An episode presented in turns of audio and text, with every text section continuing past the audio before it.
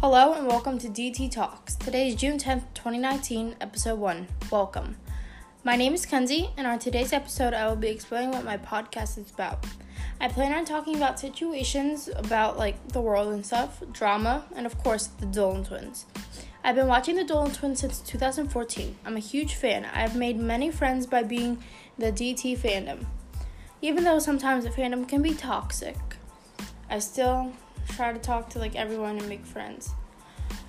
Um, I plan on having guests come on my podcast and talk as well about their experiences and stuff they have to say.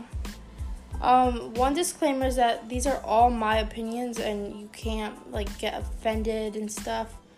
So, well, you could get offended, but like, I'm not like getting it off of someone else and just like copying what they say. But if you'd like to contact me in any way, you can DM me on Twitter at onlydolans91. If you would like to contact me in any way, you can DM me on Twitter at onlydolans99. Peace. Um, just so everyone knows, new episodes come out every Monday. Peace.